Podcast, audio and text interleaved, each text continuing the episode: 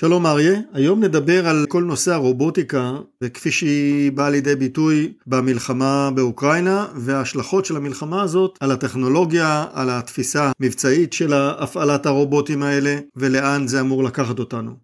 אז אה, ראינו כל מיני סוגים של רובוטים במלחמה באוקראינה, הן בצד האוקראיני והן בצד הרוסי. ראינו אותם גם בפעילות של הזרים מול הארמנים בקרבות בנגורנו קרבאח לפני שנתיים, אבל בהחלט אנחנו רואים הרבה פעילות באוקראינה מסוגים שונים. אנחנו רואים את המל"טים האוקראינים, הן המל"טים שהטורקים אה, מכרו להם, הן מל"טים שהם פיתחו בעצמם וגם אה, חימושים משוטטים וכלי טיס אה, אזרחיים, רחפנים שהם משיגים מכל הבא ליד, אה, איך הם מכניסים אותם לשימוש ומשיגים תוצאות יפות מאוד, בעיקר עם חימושים מאולתרים. לעומתם הרוסים שמפעילים הרבה פחות מל"טים ובוודאי שכמעט שלא מפעילים משוטטים הם מפעילים את הכלים הרובוטיים שלהם בצורה הרבה יותר סדורה. ולמה הכוונה. הרוסים פיתחו מל"ט בסיסי שנקרא אורלן, אורלן 10 ואורלן 30, זה המל"טים שנמצאים כיום בשירות, יש להם מל"טים אחרים שפחות באים לידי ביטוי, האורלן הזה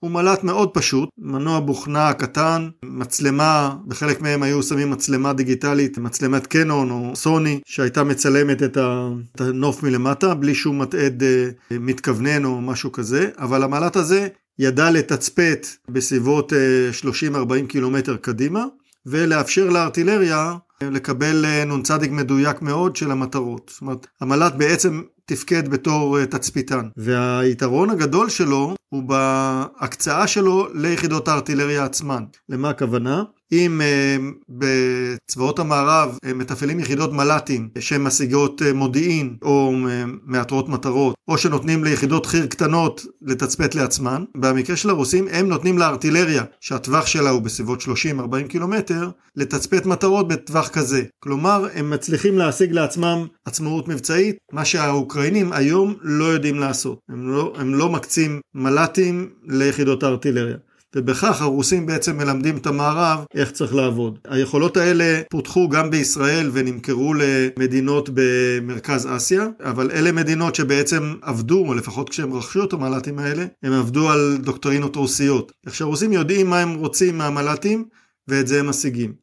מה שהם עוד ניסו בסוריה זה להכניס לשימוש כלי רכב רובוטיים בשימוש טקטי, מין טנקים קטנים, טנקים לא מאוישים. באוקראינה עדיין לא נכנסו הכלים האלה, אבל אנחנו רואים אותם מופיעים בהיקף גדול מאוד בסין. השבוע נערכת תערוכה גדולה בזוהאי, בדרום סין, ובתערוכה הזאת כבר ראינו תמונות של אה, מספר גדול מאוד של אה, רובוטים טקטיים כאלה, טנקים שיש להם גם תותח קל, 30 אה, מילימטר או 20 מילימטר, גם טילים, לפעמים RPGים ודברים כאלה, שיכולים להפעיל אותם בטווחים הקרובים או הבינוניים, אה, הפעלה מרחוק, והדבר הזה מאפשר לצוותים על הקרקע להעסיק מטרות, אפילו לכבוש שטחים, בלי להקריב חיילים במשימות המסוכנות האלה.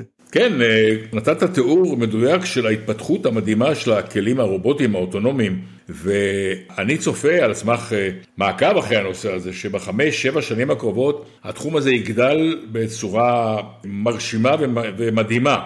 גם בנושא המל"טים, גם בנושא הרכבים הבלתי מאוישים וגם בנושא הספינות הלא מאוישות. היום מנסים להפעיל את כל הכלים האלה בנושא של נחילים, בעיקר מל"טים, אבל זה יגיע גם לכלי רכב וגם לספינות לא מאוישות. כלומר להפעיל למשל סירות נפץ או סירות אה, שמצוידות בנשק אוטומטי בנחילים שיכולים לתקוף מטרה מכמה כיוונים. היכולות בתחום הזה שופרו בשנים האחרונות. יש אפשרות לשלוט בכלים האלה ממקום מרכזי, יש להם גם רמה גדולה של אוטונומיה כאשר מציינים להם מטרה והם יכולים להגיע ולתקוף אותה. לא מסכנים חיילים בתחום הזה, ואם אה, נסתכל קדימה אז אנחנו נראה בעימותים צבאיים בשבע, עשר שנים הבאות השתתפות הרבה יותר גדולה של כלים אוטונומיים מכל הסוגים. המאמץ היום הוא בעולם לנסות ולחבר את הפעילות של כל הכלים האלה, אוויריים, יבשתיים וימיים, כדי שהם יוכלו לעבוד בתיאום מלא. יש כבר התחלות של הטכנולוגיה הזאת, גם בישראל, גם במקומות אחרים, אבל הנושא הזה הוא אחד מהנושאים שהיום מקדישים לו תקציבים גדולים בתחום הפיתוח, ואין ספק שאנחנו נראה התפתחויות מהירות ומדהימות בתחום הזה. אנחנו נמשיך לעקוב אחרי הנושא הזה. כמו שאמרנו, הוא מתפתח במהירות, ונעדכן אתכם באחד מהפודקאסים הבאים שלנו. תודה רבה, תמיר, ולהתראות.